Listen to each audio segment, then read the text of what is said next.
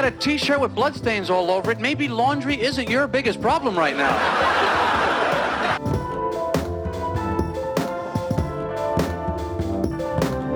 I remember the day the candle shop burned down.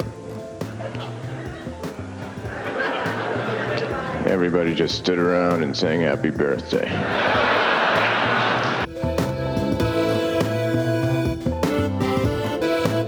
And a security guard came over and said, "You're gonna have to move. You're blocking the fire exit." As though if there was a fire, I wasn't gonna run.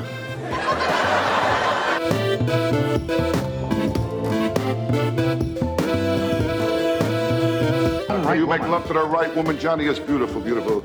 I mean, the last time I made love to my wife, it was ridiculous. Nothing was happening. I looked at her, I said, what's the matter? Can't you think of anyone either? I never learn, you know, like a waitress will bring my meal. Hey, enjoy your meal, you too! But you don't have one, do you? I'm a doofus.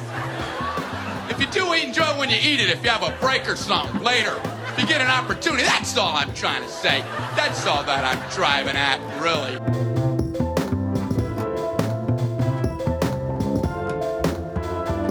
Hello, welcome to Comedy Think Tank, a podcast with Leonard Kimball and Nick Gordon, two comedians who know how to take a drink and have a thought. Sit back, get comfortable, and enjoy. Now, whether they're ready or not, here's your hosts, Leonard and Nick.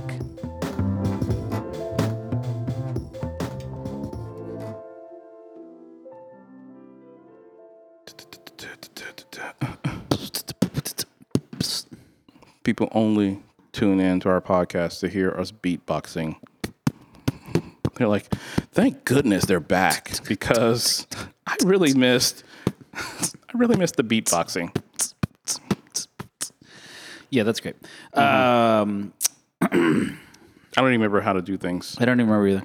So normally we go like... hey, everybody. Welcome to Comedy Think Tank Podcast. It's Nick Gordon here with my my best comedy buddy, Leonard Kimball. Hello, Nick. How are you? Good. How are you? Where the hell have you been? I've been right here recording podcasts without you. Sorry. Oh, that's fine. I invited you here today to tell you that... it's over. It's over before it even begun. Yeah, you know that box you stepped over when you came here to start recording? That was my stuff? Yeah. From the office? I would have grabbed that on the way out. Yeah, I saw a dead potted plant in there. And a stapler. And a ruler. And some pens and pencils. I appreciate the time, though. It's been grand. No, we're back again. We had our good friend Ian McDonald on. Yes, the newest member of the River Comics. Yeah, he's a super funny guy, super talented, multi-talented, another multi-talented person. We keep running into these people who actually know how to do more than just talking to a microphone. He plays the drums and he teaches drums and he does good comedy and drives a Subaru and, you know, multifaceted. He's a 5-tool player. Is that a sports reference? That's a sports reference, yeah. Okay, sorry. No, It's all right, though. I forgot how to do this, quite honestly, but at the same time... Well, so normally what we do is you and I talk for 4 to 64 minutes. And then eventually we're like... Let's hope this is a 64-minute. And then we eventually cut... And we to that interview. Yeah, we splice in the interview. It's going to be fantastic. Oh, it's going to be so seamless, too. I can't wait to hear it. There's cool music, too, I think. I think there's cool music. Yeah. We do want to apologize to our fans and listeners for the extended hiatus during the winter of 21-22, because it's... I don't even dare say the date, but it's April. So, anyway, no, we've missed you all. We're glad to be back. We have some other content that we're going to get out real soon. Yeah, from the archives. We'll dive into the archives and release those as soon as possible. Yeah, because we definitely did some other recordings that I think were funny, if I remember correctly. Yeah, they were funny. Yeah, you know what's not funny? No, I do not know what's not funny. A comedian getting slapped. Oh, and yet we laughed. Yeah, it was kind of funny, actually. Like, now looking back at it, what are we, 2 weeks removed, a week and a half removed from that whole fiasco during the Oscars? Right. There was someone who made a joke, like, it seemed like this happened, like, years ago. Right, I did see that. That was very strange. Yeah. But a lot of people were definitely talking about it as like the end of comedy almost, where you know, you can't make a joke anymore because someone could come up and hit you. And what I mean, what's your thoughts? Well, no, people can't just come up and hit you because in normal situations, you hit back. Well, you either would hit back, or someone would actually stop you, or you know they get tackled off stage, or they would get escorted out, or they get immediately arrested, you know, that sort of thing. It's like, have you ever seen YouTube videos of comedians being assaulted, quote unquote, on stage, where like someone's throwing a glass at them, or someone's running up on stage and trying to get at them, and like the brief little melee that ensues from that? Have you ever? I think so. Yeah. Yeah, you must have. Like they'll have it on like what's that show? Ridiculousness on MTV. Oh yeah, that was just playing out front. Not a sponsor of us. Yeah, not yet. Not yet.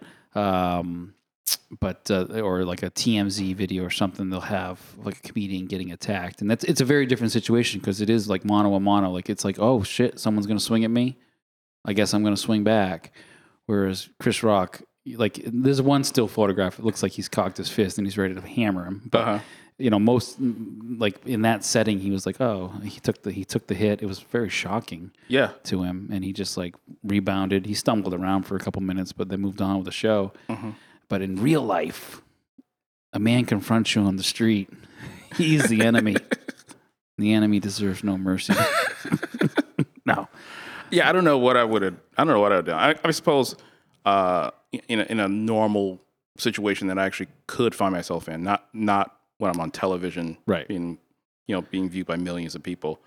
Like, say I'm just on a normal stage, or I'm at CBU and someone jumps up on stage and takes a swing at me, I probably would defend myself, I guess. I don't know. I mean, my first reaction might be to hit someone with a mic or with a stool or something. Or like, you know, like a lion tamer, like you pick up the stool, like and then you use the cord from the microphone to... Well, that's why we have a whip inside the little cubby hole there. That's true. Yeah. Our listeners don't appreciate the site here that we actually have, like a, I don't know, it used to be a fireplace or some shit. Yeah, people call it the dungeon on the stage. Cave, we egg growling pole.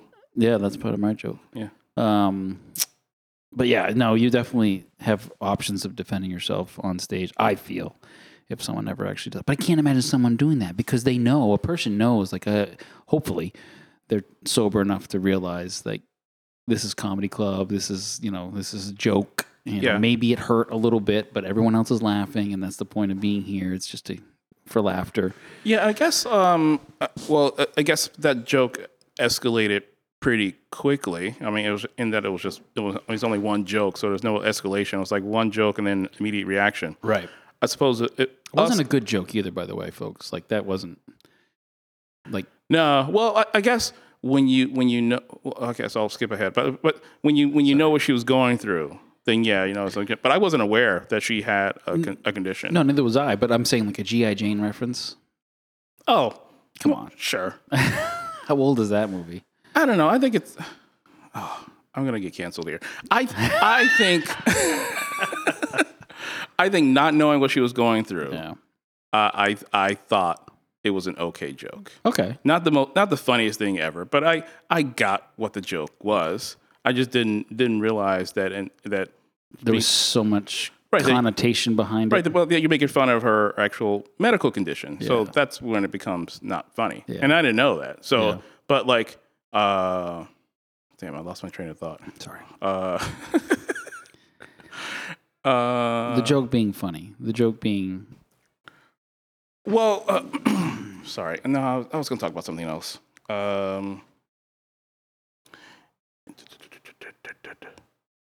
Edit. Damn it.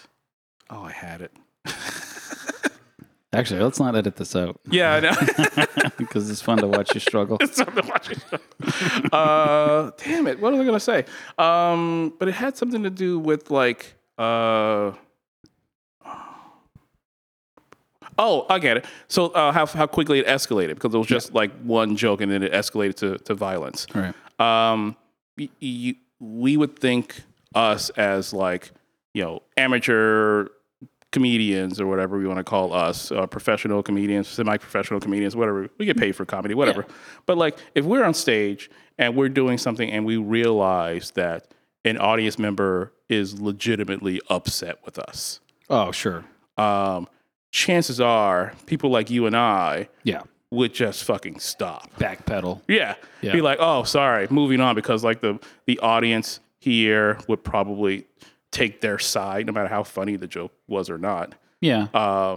So like, yeah, in we're trying to actually build a comedy community here, a comedy room, right, a scene, right, where it's not in our best interest to attack people verbally. Right. We can only fit like 45 people in here. Yeah. If we're attacking one of them. That is very true. I actually have to apologize publicly about when I first started 7-8 years ago, whatever it was. I said something to somebody who was in a wheelchair. And, oh, really? And I thought like, oh, this is great. You know, I'm a comedian, and I can say something and then make a joke about this guy being in a wheelchair, and it did not go well. And you know, I would say for that moment, I'm very sorry, but also for the fact that I thought that I could be funny in that, and then I wasn't, and I wasn't good at it either. Okay. Whereas now, if I do a little crowd work, I feel like I do just enough where it's like, this is funny, but I do try to stop before I say anything actually mean to someone, unless they're being a jerk. Right. Well, because then in that case, you've got the audience on your side. Yeah, exactly. And so hopefully you're embarrassing the jerkiness out of somebody to get them to calm down. I mean, maybe they're heckling, or they're talking, or they're on their phone, or whatever, not paying attention, or whatever. But none of your jokes, none of my jokes, none of the people that we work with, generally speaking, have jokes that are so offensive that you would think that someone in the audience would be that upset that they would decide, like, well, time to go attack this comedian. Oh, okay, yeah, I've been told that someone got up and walked out on one of my jokes. But that's the proper reaction. Right, that's the proper reaction, yeah. Like, if you don't like it and you don't want to be here. My jokes are awful. Just get up and leave. I don't need you to attack me. Yeah. Well, you know whose jokes aren't awful? Ian McDonald. Segway. That's good. Ian McDonald is a very funny dude, and we were so happy to sit down and have a chat with him and get him on our podcast finally. So yeah. Without, I was about to say it. Without further ado. Yeah. Without further ado, we got to look up a different way to say that. Here's Ian McDonald, everyone. Enjoy.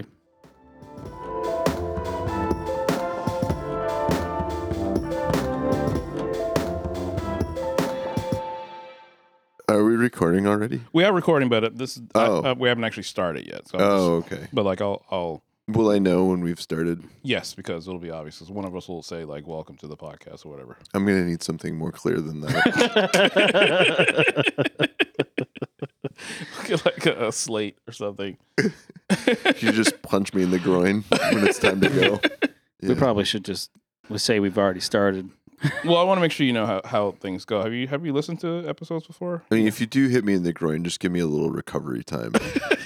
Sure. Before expecting me to actually speak. Just the breathing. I have listened to every episode of Comedy Think Tank. More than I've done. Wow, that's pretty good.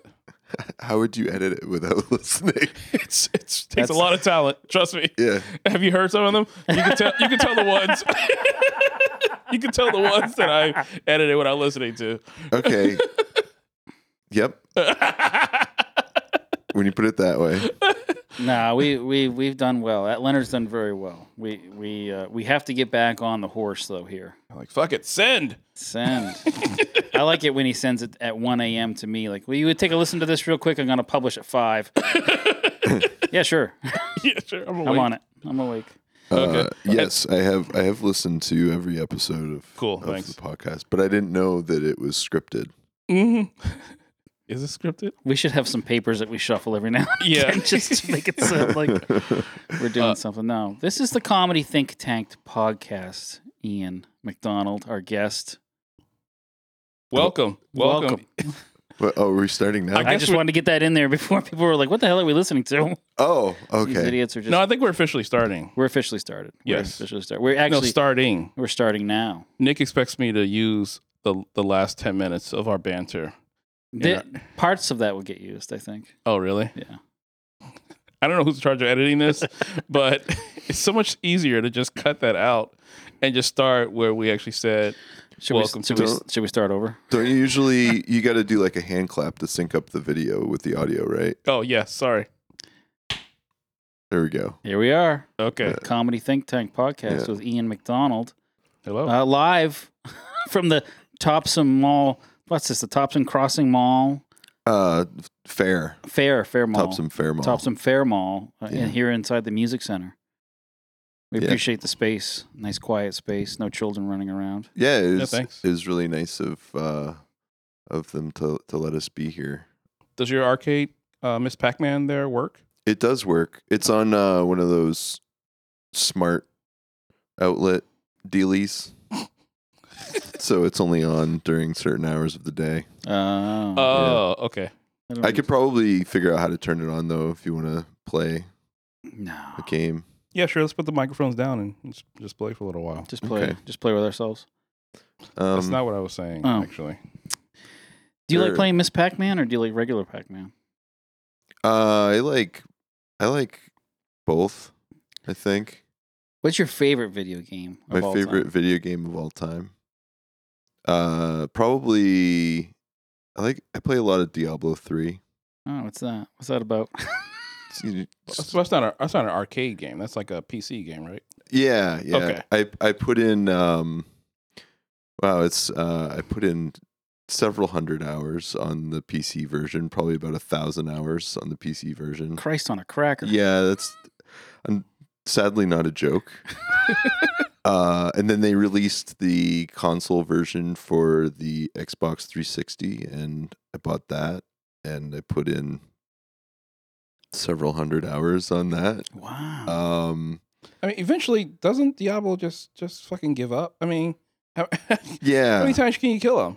A lot. Oh, okay. Yeah. He is Diablo for crying out loud. Oh. Yeah, and then I got it for the Xbox One, and I play that pretty regularly. Well, that's interesting.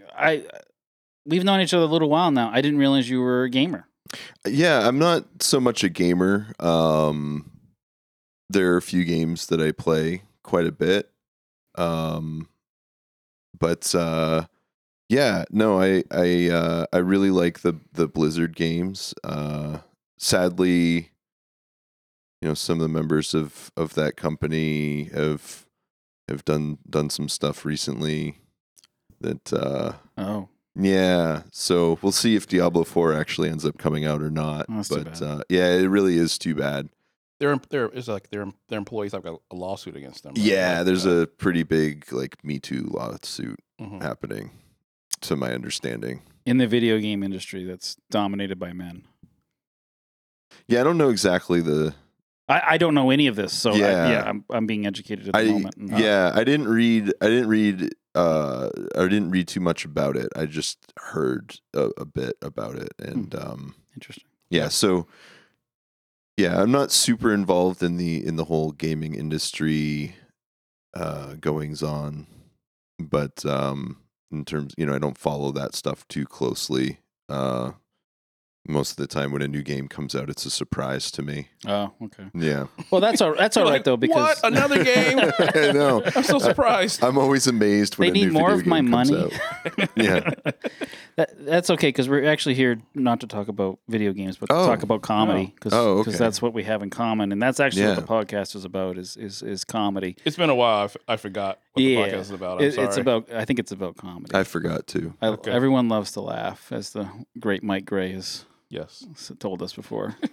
I'm glad someone told you. Yeah, exactly. Well, you know. So how long have you done comedy? Yeah. What are your comedy origins? My comedy origins? So in terms of actual stand-up, I did my first open mic in November of 2018. Really? Yeah. It wasn't one of ours, was it? No. Okay. No, it wasn't. It was like a rescheduled date. I don't think it was supposed to happen exactly when it did, but it was Black Friday, November 23rd, 2018. and it was at Sun Tiki in Portland. Yeah. Oh, okay. Like Portland, Maine. Like Jim Martin? Yeah, Jim and Nikki Martin were hosting it. Mm-hmm. And so basically what happened was a good friend of mine, Steve,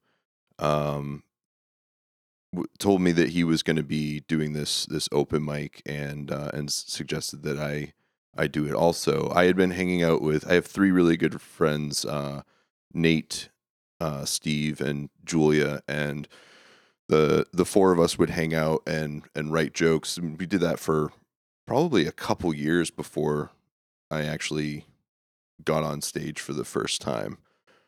So Steve was like, hey, there's this open mic happening that the Martins are doing. And we all knew Jim through the music scene. Because he's at Buck Dancers. And you knew him that he did comedy also. Yeah. So I found out that he did comedy. And he was really the only person that I knew personally that actually did comedy. So Steve was like, yeah, Jim Martin has this open mic that they're hosting. I'm going to do it. You should do it too. And I was like, I don't know about that, but I'll come and support you, you know? And he was like, no, bring your jokes. Steve said, bring your jokes. And, just in case. I was like, okay, well, I'll bring my jokes just in case, but I don't know if I'm going to go on stage. So you were just writing for fun and you weren't planning on going on stage with these jokes? I never knew whether or not I would actually ever go on stage and tell my jokes in front of people. I have pretty bad stage anxiety. It's really diminished quite a bit more recently since I've been performing quite a bit now. But I had wanted to be a stand-up since, I don't know, pretty much as long as I could remember. I always liked the idea of performing in front of people, and I love performing in front of people. I just get super, super nervous before I go on stage. It's gotten better now. It's not so bad now. It's actually almost scary when it doesn't happen.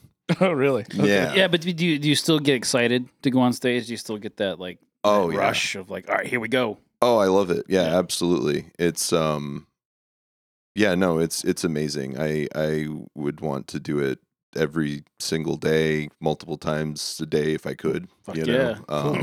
So tell us about that first time at Sun Tiki. Oh, I was so terrified. I showed up there and it was, the place was pretty much empty. It was just the owner was there. An empty open mic, really? Yeah. So it's been known to happen. It was actually a pretty crazy experience. So it was the owner of Sun Tiki was there. The Martins were there. My three friends, Nate, Steve, and Julia, and myself, and we were there before anybody else. The room was completely empty, and this was a sign-up sheet with, maybe like 10 spots to write in your name or something like that.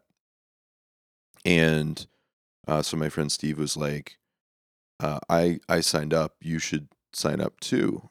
And I was like, oh, well, you wrote your name in number 6. So he's like, yeah, I'm not going first for the open mic. I was like, oh, okay. I looked at Nikki Martin, and I hadn't met her before, but I looked at her and I said, so if I write down my name in 1 through 5, do I get to go 5 times? Do I get all of that time? She's like, no, that's not how that works. Like, damn it. So I ended up putting my name in 3rd. And then I found out that Marcus Cardona was featuring, and I didn't know him at all. Like I said, I didn't know anybody else from the scene, but they're like, oh yeah, he's back visiting. He's a comic in Brooklyn, in New York. I was like, okay, so a guy who's performing in New York. Oh, and Conor McGrath is on too, and voted twice funniest in Maine. I was like, I have to follow these guys for the first time I ever go. And then the room filled up, and there was like 40 people there. Oh, okay. But I got it on film, and my friend Nate filmed it for me, and it went well. I got laughs. I don't know what would have happened if I hadn't got laughs, because I almost fainted. I thought I was going to throw up before I went on stage. Oh, like, wow. I had to remove myself from the room, go in the bathroom, like splash water on my face and stuff. Yeah, it was pretty intense. It is intense. Yeah. You know, no one actually dies. I know that. Someone's going to Google the time when someone was found dead, not unresponsive in a bathroom before it'll be Mike. Like, and it's true. The death to stage ratio, stage time ratio is pretty low. I think there've only been like what, 3 comedians that have died on stage. I think there have been comedians who have died on stage, but not because they were scared to be on stage. Oh, just because they were very fucking unhealthy. Oh, it's, yeah, absolutely. But yeah. Wait, no, I'm teasing. Unhealthy comedians? Yeah, oh. No. Yeah. Have you seen the 3 of us? That's why there's an audio podcast. Yeah, exactly. No, anyway, I'm sorry. That's. But you got some laughs. I got some laughs. And you didn't die. It went well. Yeah. Okay. Yep. Yeah, it went much better than I would have expected. And did you start off in the current sort of style that you have now, sort of like one-liners, dry, yes, that sort of thing? Okay. Yeah, and that kind of stoic, non-reactive, dry, deadpan kind of thing, I think mostly came out because I was terrified. Like, I think it's just, it was my really? Reaction to being nervous. And, you don't think that's part of your personality though? It might be, I don't know. I think I find myself to be just a bundle of energy. Most people, I think you in day-to-day world are far different than what you are on the stage. I think you're definitely acting a role or a part on the stage. You're doing a persona that is a part of you, I think, but I don't think it's a major part of you. I don't know. It's interesting. Yeah. You're not a bundle of energy, though. You're not a big ball of fucking light. I mean, I can't tell you how many times a day I'm told to calm down. You live with your mother? Not anymore. Okay, good. I did until I was Ian, calm down. I think I was 19 when I moved out. Oh, okay. Well, that's not, yeah. We're not talking. That's not what this podcast is about. That's not what we're talking about. No, but my dad was living there too at the time. Interesting. Yeah. Yeah. Hmm. Yeah. Did you have a good childhood growing up? Yeah. Yeah, it was good. My family is super supportive. That's awesome. They always have been. Yes, your mother comes out all the time. She does. Yeah. Yep. My dad comes to shows too. Does it? Yeah. Yep. I think most of my family has come to see me. I think the only ones. So what's that like? What's it like? Yeah. It's great. Tell us how it is to know your parents. No, but really, I think it's actually, it might be a little rare, at least for me, to get a lot of like your family coming out to not just one show but multiple shows. I mean, I see your friends and family coming out supporting you really often. That's really awesome. It is. It's I'm really very fortunate and appreciative of them to come out, because obviously you want people in the room, and it can be a little bit kind of odd sometimes telling jokes to people that you know. I actually have a harder time telling jokes to people that I know than people that I don't know. Sure, I can see that. Yeah, yeah. Right. Like I'll find myself like having a hard time keeping a straight face if I know the person and I'm telling them a joke. Right. Or, you know, I might laugh at my own joke if I know the person, but if it's somebody who I don't know, it's, for some reason I have an easier time kind of not breaking. Well, there must be some psychological thing to that. You know? Yeah. Yeah. And I wouldn't have any idea. No, neither would I. I'm just, just trying to sound smart without actually doing any work. Yeah, I also get nervous when there's a bunch of comedians in the room who have heard my jokes before, And then I think to myself, like, oh, they've heard these 7 jokes that I'm going to tell, and I feel a little bad saying it again. Yeah. But then I think like, oh no, but luckily there's 40 people in the room who haven't heard these jokes. Where are you doing comedy? Like, I'm going to tell the jokes to those guys. Yeah. Yeah, that can be tough too. I do try not to tell the same jokes for the same audience, and a lot of times I'll kind of base that on the room that I'm performing in. So obviously the more often you perform in a room, the harder that would be. You know, not to be telling the same joke every single week and that sort of thing. You yourself have a weekly show at Stroudwater Distillery that you host almost every week, mm-hmm. and that you have hosted almost every week since its beginnings with you. Yeah. How do you try to change that? Because, you know, at least there's a portion of the people in that room, the bartenders, if no one else, who have heard the same things from you a couple of times now, at least. Yeah, absolutely. Are you constantly writing and trying new stuff, or? Yeah, I do. I aim to write every day. I don't always succeed at that. I was trying for a while just to write down like 10 things a day, whether they're funny or not.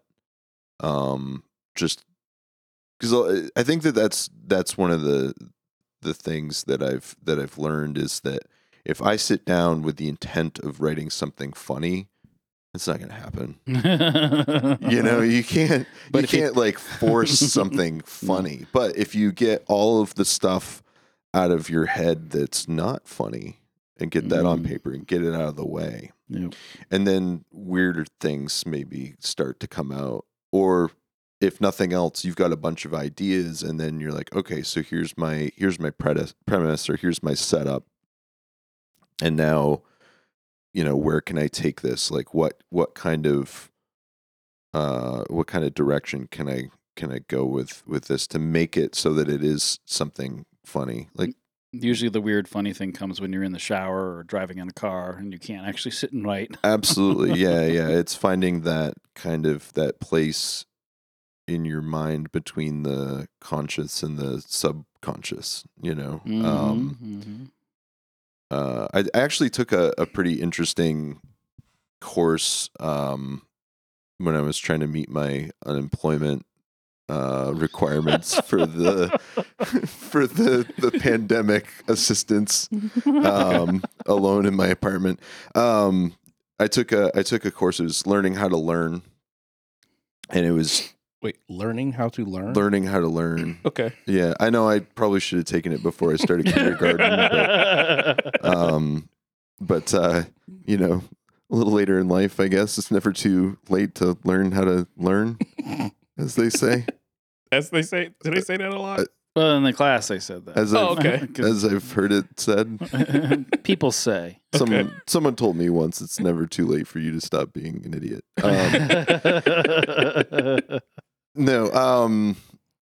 Yeah, I took this course, and it was really interesting because it was talking about the way that we're able to, the way that our brains take in information and then how we can keep that information, like ways to memorize things, ways to learn the information that's important. And it was helpful because it was talking about also the creative process a little bit, and kind of talked about like ways to get into this kind of other state of mind, as I said, kind of in between the conscious and the subconscious, like you were saying, in the shower or like driving down the road, you know, or like right before you fall asleep, which is always the worst time. Cause I started keeping a notebook with a pen right next to me in bed. No, it's a good idea. Yes, I was envisioning you cuddling with a notebook. I mean, stroking its tassels. Yeah. Tassels on your notebook. It's leather bound. Sometimes you want to be held, and other times you just want to hold something else. I don't know. But yeah, no, it's it was helpful to kind of like figure out, and they were talking about people who invent things and the way that they are able to, methods that they use for that creative process, like Edison and Salvador Dali. So it's like the history of learning to learn then. It got into that a little bit. That's interesting, yeah. I don't know. I have a tendency to get really into certain subjects and like understanding like processes and the way that our brains work. I nerd out on that stuff for whatever reason. No, I don't really know why, but yeah. So would you consider yourself a student of comedy then? Like someone who's always trying to pick it apart, and rather than just watching to enjoy it and saying like, oh, how did we get to that point where we have this joke with this punchline and that setup and yeah, that sort of deal? Like yeah, more mathematical about it, do you think? I think so. I don't know if it's intentional, but you know, it started off watching a lot of stand-up. And I come from a really funny family. You know, everybody in my family is always cracking jokes, and so I never really like thought about how to write a joke. I just knew how to write one, just because you knew how to get the punchline the fastest. Yeah, was it a big family, like where you had to be competitive at the dinner table just to get a word in, or no, not a big family. Mother, father, brother, so the four of us, but we have a pretty close extended family, which is pretty big. So, Thanksgiving was kind of like a big thing for my family. It's actually kind of a nice story, I guess, in a way. Tell us a nice story. Would you like to hear a nice little tale of a little story? Quick little. Want to talk a little? So little yarn, a little. My grandmother met my grandfather when they were in their mid-30s, I think, maybe a little bit older than that, now that I think about it. But they married the year before my parents met. So this is not my biological grandfather. Oh, okay. Yes. It's they, like time travel. Yeah. Yeah. No. They each had their own family with children, and they met later in life. They were both divorcees, and so when they met, it was really important for both of them that in that marriage, the two families became one family, mm-hmm. and they really wanted everybody to get along and stuff. And so Thanksgiving was kind of the one holiday where that would happen. And so we would have these big Thanksgiving dinners with there would be 40 people there, something like that.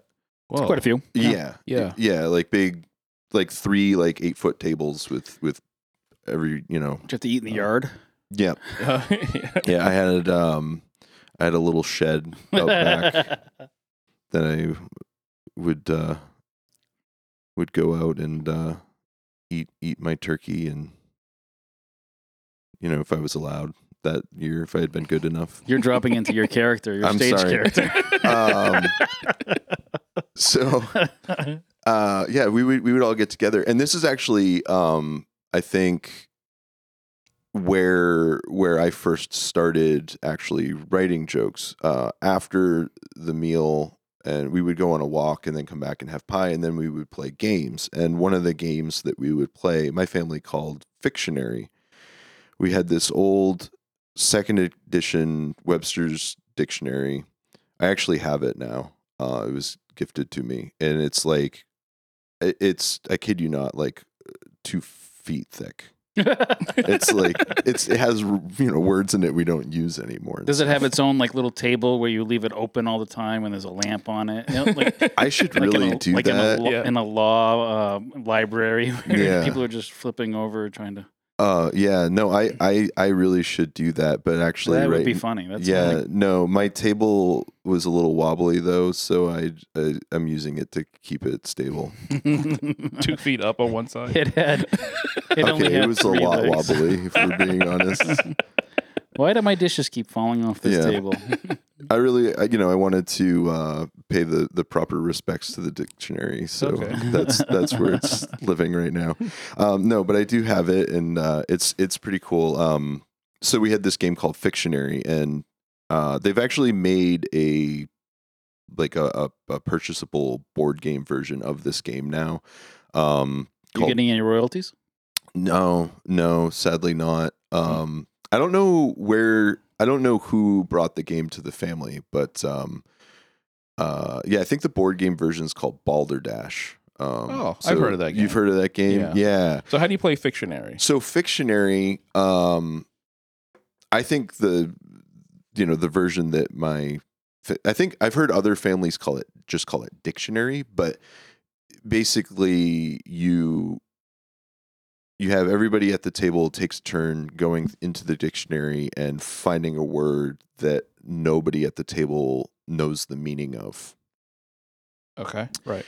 That person writes the word down with the real definition, and then each person at the table writes a false definition. And then they all hand in their answers. The person who chose the word reads each of them out loud, and everyone at the table makes a guess as to the correct definition. Yeah. I like it. Yeah. Yeah, that sounds fun. Yeah, it is pretty fun. And so when I was too young to play it, either because my reading or writing skills weren't there yet, but my family was playing this game, I would sit and watch, and I always got a kick out of the answers that weren't serious, that I would have. There would be like a play on words, or maybe a little story or a limerick or something using this word that no one knew the meaning of, and everyone at the table would laugh, and I want to do that. I want to be the one doing that. That's what I want to do. And so as soon as I was old enough to be able to play the game, that's what I would play it. And, not every round, you don't come up with something funny every single round, but that was my first experience writing a joke. It was really preparing you though, because not every joke hits. That's now. That's true also. Yeah, definitely. Jokes about flatulence usually go over pretty well. Yeah, but like suicide, not so much. No, not with your family. Yeah. I learned that actually also on the stage, because I have a couple dark bits. You're talking before about, performing with family and friends. And like I said, I love having my family there. I want them to be at every show if they can be there. I always love seeing them in the audience. I did notice, though, that some of my darker material does not go over as well because they care about me. Well, that's what you think, or they look at you in a different way. And when you're trying to be funny or trying to write something smart or something dark or something, that's not how they see you.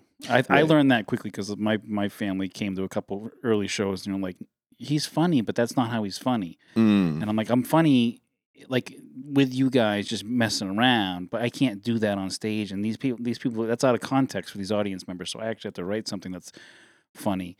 And I'm still working on that. Yeah. And it's hard to do. And they don't know that, Nick. And there's like a triad of people going, you on stage and your family there going, I don't know that person on stage, but the crowd saying like that person's not funny, or whatever the case may be. It's hard to connect those dots, I think.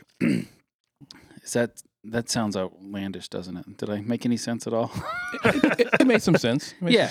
It's kind of a weird thing, because my family does not attend, shows much anymore. I mean, they do, but it's not. It's not like you want them there all the time. I don't care if my family's there or not, because when they're there, it's like, it's nice to see them, but it's more, it's more work to try to make them understand what it is that we're all trying to do, and it's just weird. So to make them appreciate what you're. They're there to see me, right? Or they're there to see their family member, whoever it might be, but that's not the person that they know at the dinner table. That's not the person they know at home. So it's kind of weird you have two different things going on. Okay. It's a strange thing. Yeah, I think I get it. And I'm really just kind of coming up with it now on the spot. It's now that Ian's talking about it, like, and I'm thinking, why I wonder why my family doesn't show up. But that's what it is. Is they don't know who that person is up there. I'm guessing Leonard's family doesn't show up because they don't live nearby. They live in Chicago. Yeah, no, unfortunately. But I mean, his wife will come and you know, she'll sit and watch. And I've actually never. I don't know. Does she laugh at your stuff? I don't think she thinks you're funny. No, she doesn't. Yeah, exactly. So. No, because I test out jokes on her all the time, and she's like, "What are you doing?" But you're right. But when you're standing in the kitchen, and you guys are joking about your son or your daughter or whatever. Like you make her laugh, right? Yes. Yeah. So you're funny in that way to her, but that's not who you can be on stage to be funny there. Right. So it's like two different people. Yeah. When she does come to shows, it's more like she gives me feedback on the other comedians who were on the show. Yeah, sure. She's like, "Oh yeah, that first guy or that last guy was really funny," or whatever. Or Nick is funny. Yeah. Sometimes. She's like, Nick's got to keep working at it. Yeah, he might have something someday. Who's this Nick guy you're talking about? Oh, it's somebody else that we've met. Yeah. We have other friends besides you. Oh. No, that is very interesting stuff. So I really didn't know that you had started so recently in comedy. I just assumed you had done it quite a while. Longer than me, at least. It was 2018, November 2018, and then I wasn't able to find another open mic until April of 2019. So it was like 6-month gap, pretty much, in between that first time and the second time I went up. What the hell were we doing then? That's when we started our open mic in November, 2018. I realize. I feel we got to advertise better, apparently. Well, I just didn't know anybody. Yeah, you know, it's like there were 6 open micers, and then the 2 features on that open mic that I'd done that the Martins hosted, right? And I didn't really get a chance to talk to anyone. I was still kind of recovering, I think, from my time on stage. Catch him while you can, folks, because he might not be back for 6 months. I ended up doing the next open mic I did was at the Thirsty Pig in the Old Port. Again, it was hosted by the Martins. And it was like April vacation, because I teach drums, so most of my students are in school, so, and I'm teaching them in the evening, so a lot of the time at that time anyway, the only time I could get out to a mic was, or you know, get out in the evening in general, was if there was like a school vacation and I wasn't teaching. So I went down to this mic at Thirsty Pig in Portland, and Jim said, "Oh, are you going up to Empire after this?" I was like, "I don't know. What's going on at Empire?" He's like, "Oh, there's another comedy open mic." I was like, "Oh, really?" He's like, "Yeah." He's like, "Joe Deshane's hosting." I was like, "Wait, Joe Deshane, the guy I went to high school with, is hosting a comedy open mic at Empire? Yeah, I'll go to that." So I ended up, the second time I went out to do open mic, I ended up going up twice that night, which is pretty good for Maine. Being able to get on a mic more than once in a night is good. And then later that week I went to Bare Bones. There was a I think Mike Gray was featuring. You mentioned him earlier. He was featuring a show there. I think you guys were there. I know Leonard was there. I think we were there. Yeah. Yeah. Mm-hmm. I ended up going on there, and that was the first time I met Mark Turcotte and you guys.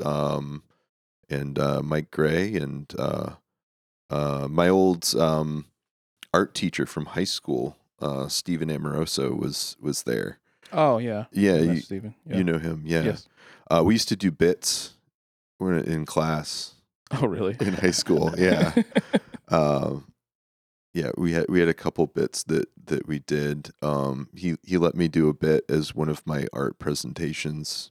I was supposed to be talking about a painting, and I was just making up stuff about it. It was a lot of fun. He's another person that definitely helped me kind of form my sense of humor, or my idea of what humor could be. So I was really pretty thrilled to see when he was doing stand up too. So yeah, he and I started about the same time. Nice. Yeah, that was kind of how I got into the scene. And, so we probably were there for your fourth time on a mic, and we've been there since. That's pretty cool. Yeah. Yeah. That's really cool. I would have assumed, too, that you'd just been doing it for several years. And well, I mean, at this point, it is several years. But wow, yeah. I appreciate that. Yeah. That's a huge compliment. I have to ask, your style is similar to Stephen Wright. Yeah. Is he somebody that you have watched and taken notes on, or is that just a coincidence? I'd say yes, I've watched him. I wouldn't say that I'm necessarily striving to emulate or be like anybody else in particular. I am a huge fan of Stephen Wright. You're a huge fan of comedy. So I'm a huge fan of comedy. You can't not be a fan of Stephen Wright. But, I get it. When I was starting, like as a kid, and my mom will tell you that I've been doing comedy all my life. She'll if you talk to her at a show, she'll say that I've been preparing for this my entire life. She's very annoyed by that, though. Yeah. Oh, it may have appeared that way from the facial expression I was making. No. Yeah, I was annoying, and am still. No, I watched a lot of like Monty Python, The Three Stooges, Marx Brothers, a lot of older stuff, like generationally stuff that probably shouldn't. I watched a lot of like black and white sitcoms that haven't been on air since the '50s, like Green. Like you were watching, Nick at Night. It was basically shows that were recorded off of Nick at Night. That's funny. My uncle, who lives in Boston, we didn't have cable growing up, but he would tape, Three Stooges and stuff off of the local TV show there in Boston, and they would show like Green Acres and the Beverly Hillbillies and this show Car 54, wow, which I don't know if you know that show, but it's pretty amazing. A couple of people from the Munsters were on it, so I grew up watching a lot of that stuff and a lot of cartoons. Like I'm a Looney Tunes. Looney Tunes. I actually, one of the things I did during self isolation in the pandemic was I bought as many of the Looney Tunes as I could possibly get on DVD. I found this. Bought them? Yeah. Oh. I found a site is like Maximizing Bugs Bunny, and it had like a pie chart that broke down the all of the DVD releases and how to get the most unique Looney Tunes cartoons for your dollar. Nerd. Wow. Yeah. Okay. So I bought a whole bunch of I think we all should get rip-roaring drunk and go watch every episode of Bugs Bunny that we possibly can. That sounds like a really good time, actually. Looney Tunes, The Simpsons. You weren't self-isolating then. You had all your friends. All of them. Have you watched all The Simpsons? I know you're a fan. I'm a huge fan of The Simpsons. I have not seen every episode. There was a time there when TV went digital and you couldn't use your rabbit ears anymore. Wow. Yeah, I was like a little resistant to that, I guess. You're an old soul. I am an old soul. My uncle once called me a Luddite. We'll have to look that up. You don't know what a Luddite is? I guess I don't know. Oh, yeah, it's like someone who shuns technology. Oh. Yeah. I thought that was a Lutheran. But I didn't. I didn't buy anything online until Presbyterian. No, what's the thing? What's the shaker? Is it a no? It's a Amish. Amish. Jesus Christ. Yeah. Mennonite. Jesus fucking Christ. The first online purchase that I made that wasn't a concert ticket, I think, was in 2015. What? Yeah, but no. I think 2015. I don't know that I would have made an online purchase before 2015 either. Quite honestly, yeah, I don't know. I maybe from a very specific website that we probably can't name. No, that's a joke. Baskin Robbins. Yeah. It's like Adam Eve? No. I have to wonder. I have to think now. I don't know, honestly. I don't think it's a bad thing. I like to hold when you don't you like to hold things? I like the brick and mortar. Yeah, experience. Exactly. Like right here, where I mean, just on the other side of the door, there's a music center here. Yeah, and we have all these beautiful guitars and other instruments and whatnot. Yeah, here in Topsham, if anyone looking to buy anything, it's a great place to shop. But I wouldn't want to go buy one of those off the internet. No, you? Absolutely no. Not. And from that down to a little toy for a kid at Christmas, I want to be able to touch it and hold it and see it. So I don't have any issue with that. Yeah, it's the same reason I still buy books, you know. Yeah, exactly. I'm not going to get a Fire Stick or whatever they're called. Yeah. I don't even know what they're called. I'm getting worked up. Is this Fire Stick? I don't think that's what they're called. Kindle. Yeah. It's fucking stupid. I knew it had something to do with burning. It seems like a bad idea to put books. It's kindling. Their biggest seller is Fahrenheit 451. Oh, that's good. That's really good. All right. Since I did bring it up again, we're here at the music center where you work as a drum teacher and a salesman. Yes. When did you get into music? Tell us about that. I started playing, I banged on pots and pans and all that stuff as a kid. But I started playing music when I was about 10 years old. I started taking drums through my school. Elementary school when I was in 5th grade. So I've been playing for almost 30 years now. Wow. Yeah. Wow. I did band, started off just had a snare drum. It actually, so I wanted to do drums. I almost did trombone or saxophone. I really liked the idea of the trombone. I thought that was a cool instrument. Just because it moved? Yeah, I think it's just the funniest of instruments. Really. Actually, it is one of the people when they do that, you know, that whatever the hell. Wah, wah. Yeah, it's with a trombone, right? Wah, wah. So yeah, I had wanted to do maybe trombone or saxophone, but I decided on the drums. And my parents came home with a bell kit, you know, like a little like glockenspiel kind of thing, you know, like mallet percussion, like dee, dee, dee, dee, dee, dee, dee. And I was just I pitched a fit. Like I broke down crying, which is really out of character for me, honestly. And from what I've been told by my parents too, like I was not a difficult kid in that respect, but yeah, I threw a fit and I was like crying. I was like, I wanted to play. Wow, this is pretty embarrassing. I wanted to play the drums, and so they brought the bell kit back and got a snare for me, and I just had a snare drum that I was learning on for a number of years before I got my. I think it was like 5 years before I got my first and only drum kit. I have another kit now, but the only drum kit that I've ever really used or played out with. And so I did concert band and jazz band at school, marching band, but I never took formal drum set lessons until I got to college. I was pretty much teaching myself, applying what I was learning in band to the drum kit and figuring it out on my own. And then I studied with the late great Steve Grover at University of Maine Augusta. Did not graduate, truth be told. Yeah. I dropped out. It is what it is. Yeah, it happens. I tried to go back to USM and dropped out there too. So 2-time dropout. Are you still paying your bills? Oh yeah. Yeah. So they'll get their money no matter what. Don't worry about it. Oh, they've already gotten it, but that's aside. No. Yeah. Well, so you didn't actually take a formal drum lesson.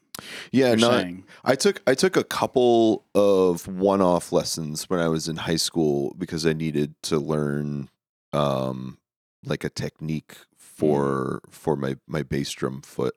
And this, I don't know if this is making any sense or not. It is, because you're now teaching my son how to do some stuff, and I appreciate. And and he's telling me things that I've never heard of before. So yeah, I'm learning as well as him. Oh yeah, no, yeah. And it's great. And I you know, I learn a lot from teaching too. I think that's one thing that I wasn't necessarily expecting when I started teaching was how much I would learn just every single day from every student that comes in. I learn something. That's nice. It's amazing. That's yeah, that's yeah. cool. Yeah.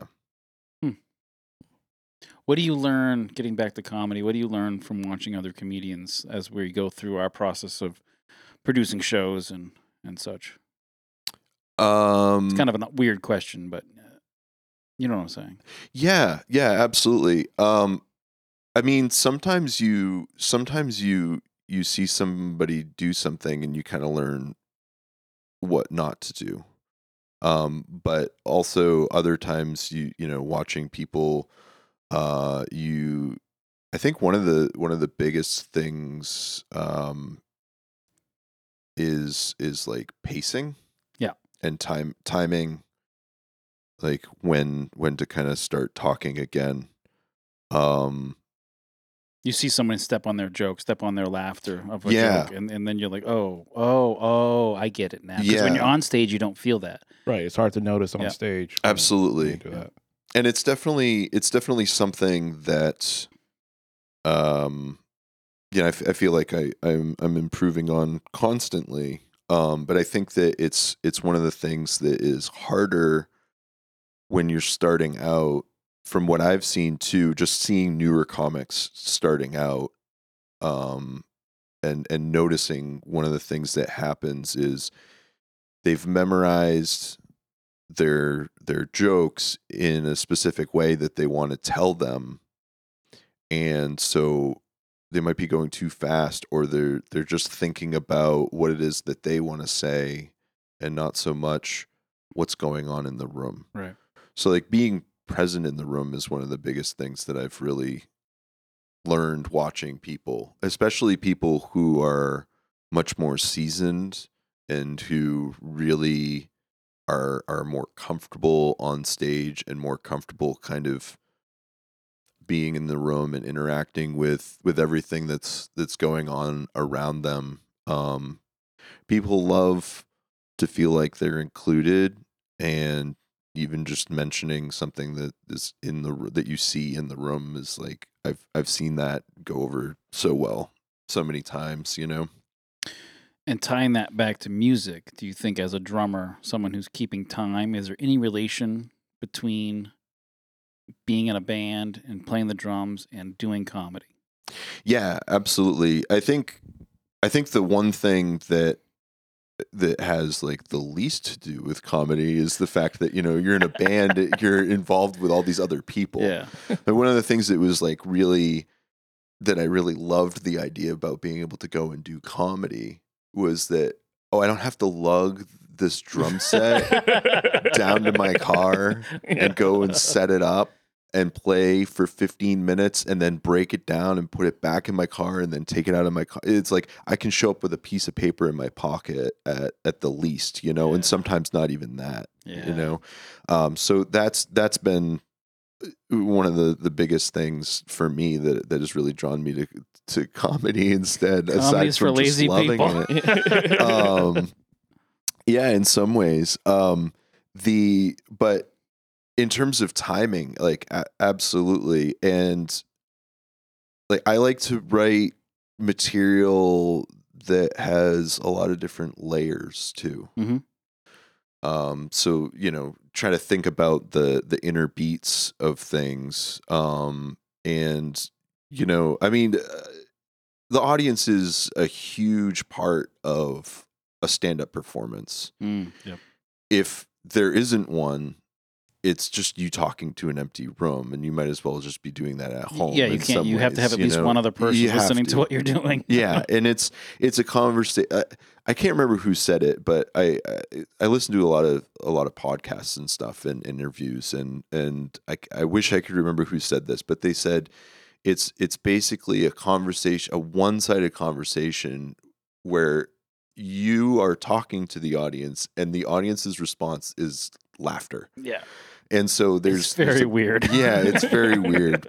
But yeah, relating it to music, it's like, you know, there are some nights where the audience is hot and they're laughing and they're giving you everything that you need. And it's like jazz. It's like music. It's like this, you can kind of like pause a little bit longer and get a little bit more of a laugh from a joke, or you can kind of like roll it right into the next thing. And yeah, that's the kind of like when you have a night like that, those are the kinds of nights that I chase after. Yeah. You know?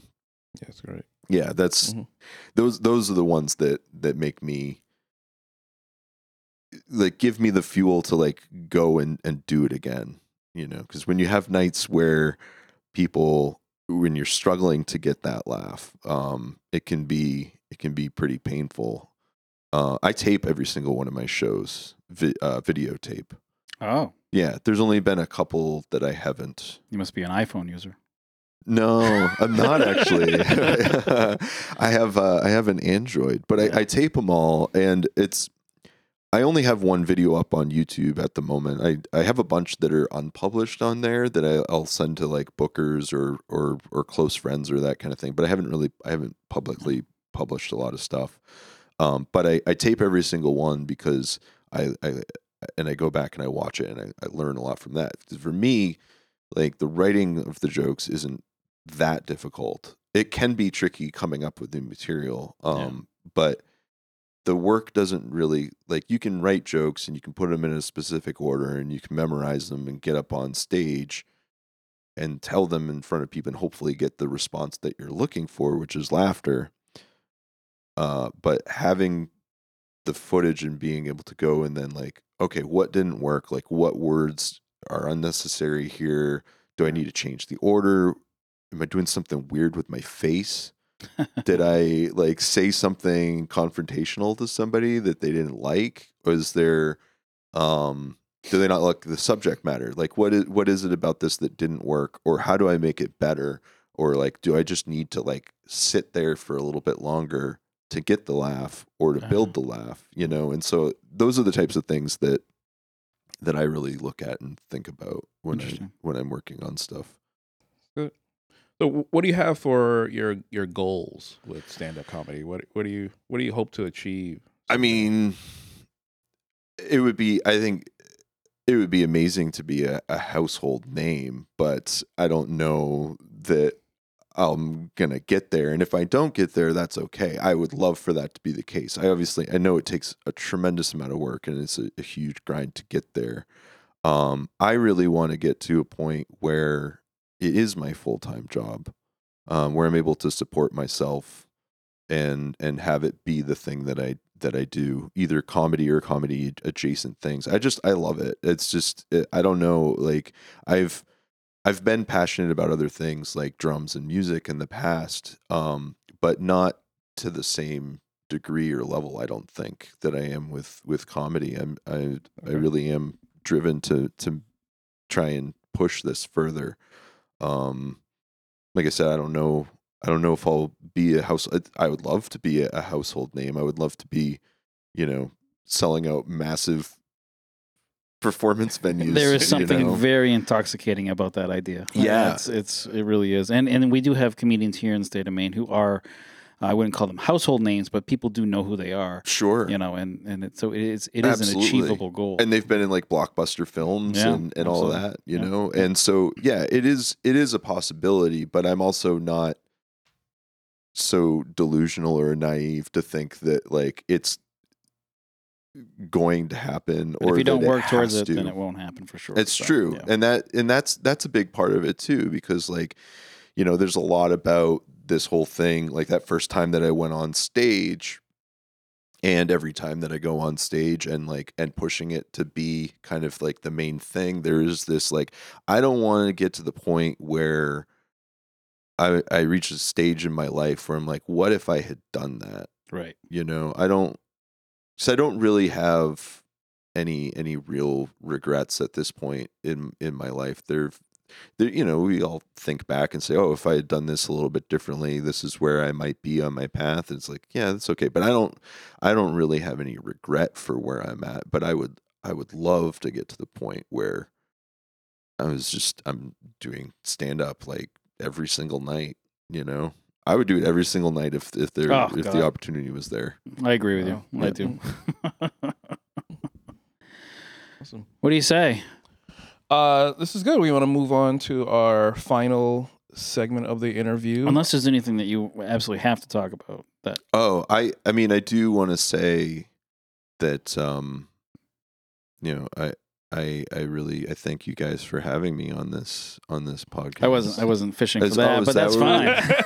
Should I wait and say that at the end? No. Now's good. Say it multiple times. That's fine. I'm surprised you haven't said it yet, but that's fine. Yeah. You know, whatever. Mm-hmm. It's only been an hour. I mean, and that's really the reason that I joined the River Comics was to. Yes, that's right. We neglected to mention this that Ian is actually the now the fourth member of our River Comics production comedy production team, and we have really been appreciative of having you on. You've been a good addition to our team, and also a nice voice on our team. Where sometimes when we get into it a little bit, you chime in with something that you know is cutting to the point of the situation, or you know, removing some bullshit that we're going through. Whatever. It's been good to have you. Yeah, thank you. Yeah. Well, I'm glad that I could help. You know, we love your infectious energy. It is. It's. I know. It's.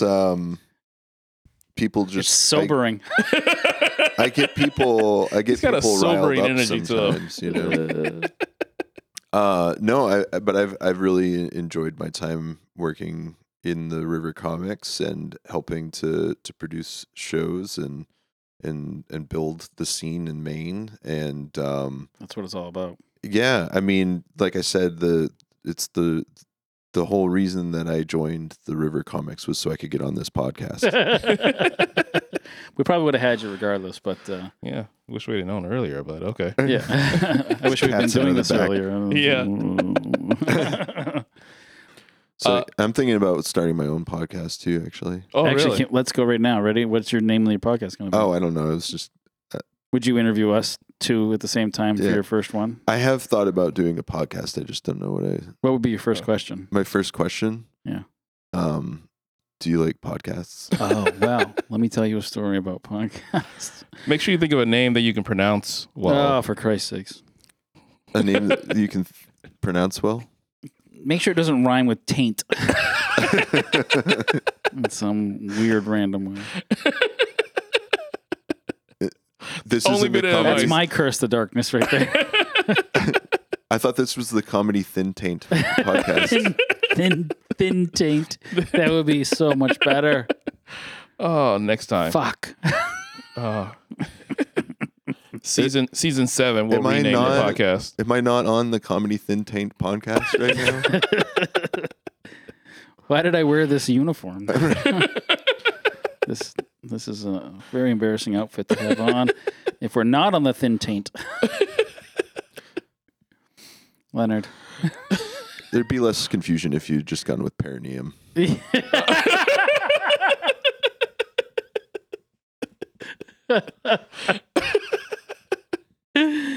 Oh, my All right. Curse of darkness. Okay, so there's an idiom that goes, I'd rather... light a candle. What did you call me? It's an idiot that says, I'd rather light a candle than curse the darkness. And so it means like I'd rather, you know, do things about my problems instead of just complaining about them. So in opposition of that, we'd like you to actually complain about something for which you don't plan on doing anything to fix. I had thought about this quite a bit, you know, listening to the podcast. Like, what would I say in answer to that, and I wish I could remember all the things that I had come up with. We have time for one, so. Oh, okay. So now, are you looking for something out in the world or for me personally? Either one. Either one is okay. Yeah, something that's relatable would be fine. I mean, yeah. So I don't know about you guys, but the one place that I get really worked up. The thing that really gets my goat, if you will, is riding in a car. I get really bad road rage. Like not driving. Wait, you're the rider, you're the passenger? Or I'm driving when I'm driving. Oh, okay. Yeah. Sometimes I forget I'm driving. So I'm so mad that I forgot I was driving. It's terrifying for my passengers, but like, have you ever just been driving down the highway and you're like, oh, I'm driving the car right now? I had that almost exclusively. Last week, I was driving down to Portland, and I was I'm driving a car right now.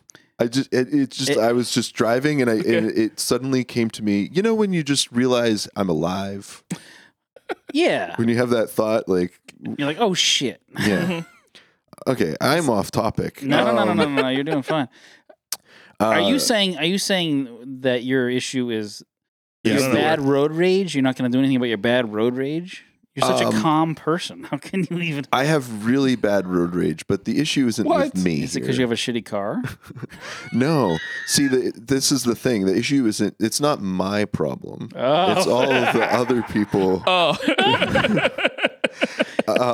It's not me. It's them. I don't have time to fix their problems with me. It is the one time where I get really, really angry driving a car.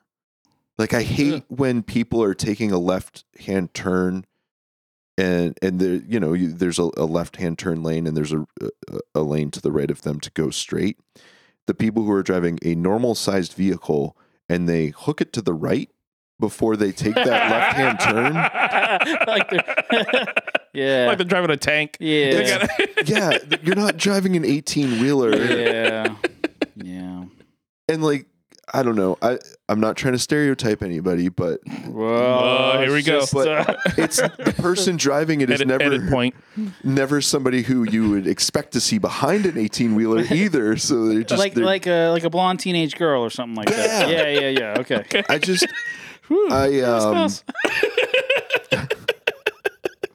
where did you think I was going to? I don't know. Who the hell knows? Yeah. That's true. But yeah, or just when people just don't use their blinker, that really pisses me off too. Yeah, I can. Yeah. I feel that. Yeah. That bothers me too. Yeah, or it's when they do that sort of thing, but they're not going 5 miles over the speed limit or something. It's always like they're already slowing you down. Yeah, and then it's like they're going under the speed limit. They're doing weird things. They're bobbing, and then they don't use their blinker too, and it's like, you just want to fucking throw a chair at the head. Because absolutely. You're like, what are you doing on the road? And why is it 8 a.m. in the morning on a Monday, too? Exactly. Because we all have to go to work. Clearly, you're not going to work. Yeah, and you just, in that moment, like you said, you wish that you had a chair to throw at them. You're like, why don't I keep chairs in my car to throw at these people? Or heavy ones. Or they're coming straight at you across the yellow line. Yeah. That pisses me off more than anything. Yeah. Or they're tailgating you. You have a small car like I do. Yeah. Do you like the guys with the big trucks getting in the rear view? Oh, I got tailgated last night. That's the worst. In your window. Riverside. Yeah. You know, that road where it's like 25 miles an hour over in Auburn. Yeah. And like I'm in cruise control. I'm at like 26 miles an hour and I'm going relatively slow. And someone's right on my bumper. And I'm like, I cannot speed up because you told me like you've gotten pulled over and that because cops hide there all the time. Yeah. And I'm getting close to the Dunkin' Donuts, and then off the road, a cruiser pulls up, like a police cruiser comes by, and like he doesn't light us up because we're doing a speed limit, but he goes by, and then like car behind me goes like, oh fuck, yeah, okay. And then he slows down and gets off my bumper. Idiot! Yeah. Oh god, yeah. Mm-hmm. No, I actually now that you say this, the other thing that pisses me off too. It's the headlights. Yeah, they're all so bright. Everything it's like, is, yeah. I need to apologize to everyone on main roads. I have a new car, and it looks like my headlights. It looks like my high beams are on all the time. And I'm sorry. I know. Yeah, it's worse. They'll see you coming. Yeah, when you see them turn it off, but like a little bit too late. You know, it's like just as you're passing. Just passing. Like, oh, I'm sorry. I want to blind that deer behind you. Oh, here comes a chair. They have to have seen me coming, right? They have to see the light of my car coming. No, they don't. They don't care. They're in their own fucking little world. Oh, I see. They just realize they're driving a car. Yes. They're having the same issues that I was having. They can see the tops of the trees being lit up. You know you're coming. I think we've done some healing here today. I like this. This was good. Yeah. Because now that you point out the fact that other people are having the same existential crisis as crisis. Now that you point out that other people are having that same issue as I am, I think I can be a little more calm. I think everyone on the road is going through the same fucking thing, and that's the problem, is that we all don't understand that each person is having the same crises that we're having at the same moment. Yeah. You know. I wish they would just realize that I'm more important than them. Well, someday they will when you're a household name. Yeah. This whole thing is going to make me sound like an egotist. It is what it is. Sound like you say. You just have to accept it. That's why no one likes us. We really appreciate you being part of our little production group and being part of our podcast here and just being part of the Maine comedy scene in general. Because thank you. Yeah, really do appreciate it. Thank you very much, Ian. Yeah, absolutely. It's the River Comics did make a lot of sense since I grew up in Auburn to be a part of the group that was coming from there. Yeah. No, we were a natural choice and our first ask. Oh, I appreciate that. Oh, you're laughing now. 2021, our first ask of 2021. I'm just kidding. Thank you very much. Ian McDonald, everyone. Just while we're still recording, play a little drums for us, please. I'm dead serious. I want to hear it. He's not serious at all. Come on. I just want to hear like a little thing. We want to get a little bit on tape. You're going to bring your mic? I'll bring my mic in. Okay. We're going to go in. Yeah, that's fine. He's wheeling the stool up. Here we go, folks. Ian McDonald, everyone.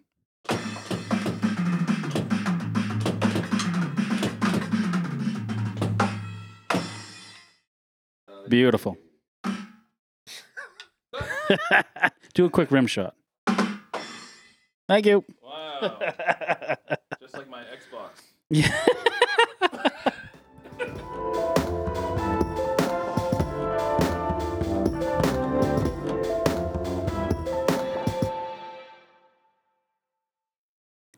That was Ian McDonald, the newest member of the River Comics. So happy to get a chance to sit down and talk with him.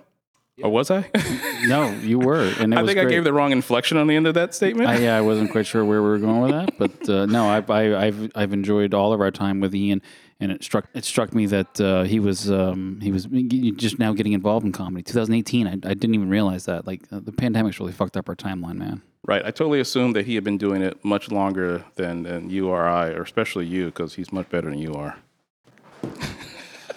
All right, thanks to everyone who listened. Tell your friends and follow Comedy Think Tank wherever you can. Be sure to give us a 5-star review on Apple Podcasts. Find us on Instagram at Comedy Think Tanked, Twitter at Comedy Tanked, and our website, comedythinktanked.com. Email us at comedythinktanked@gmail.com. Have a great day. Thank you.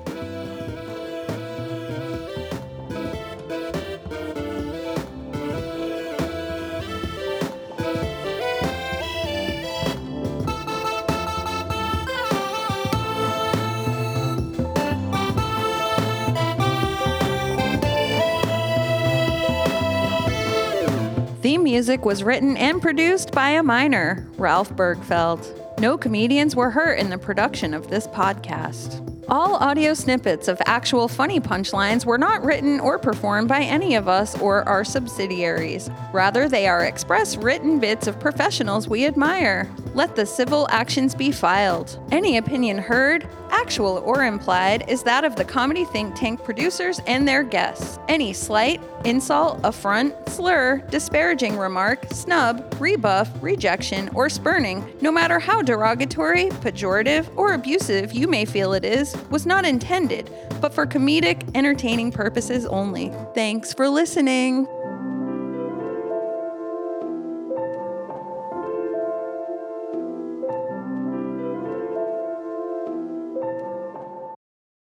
Boom, boom, boom, boom, boom. Boom, boom, boom, boom, boom, boom, boom, boom, boom, boom. That's nearly unlistenable.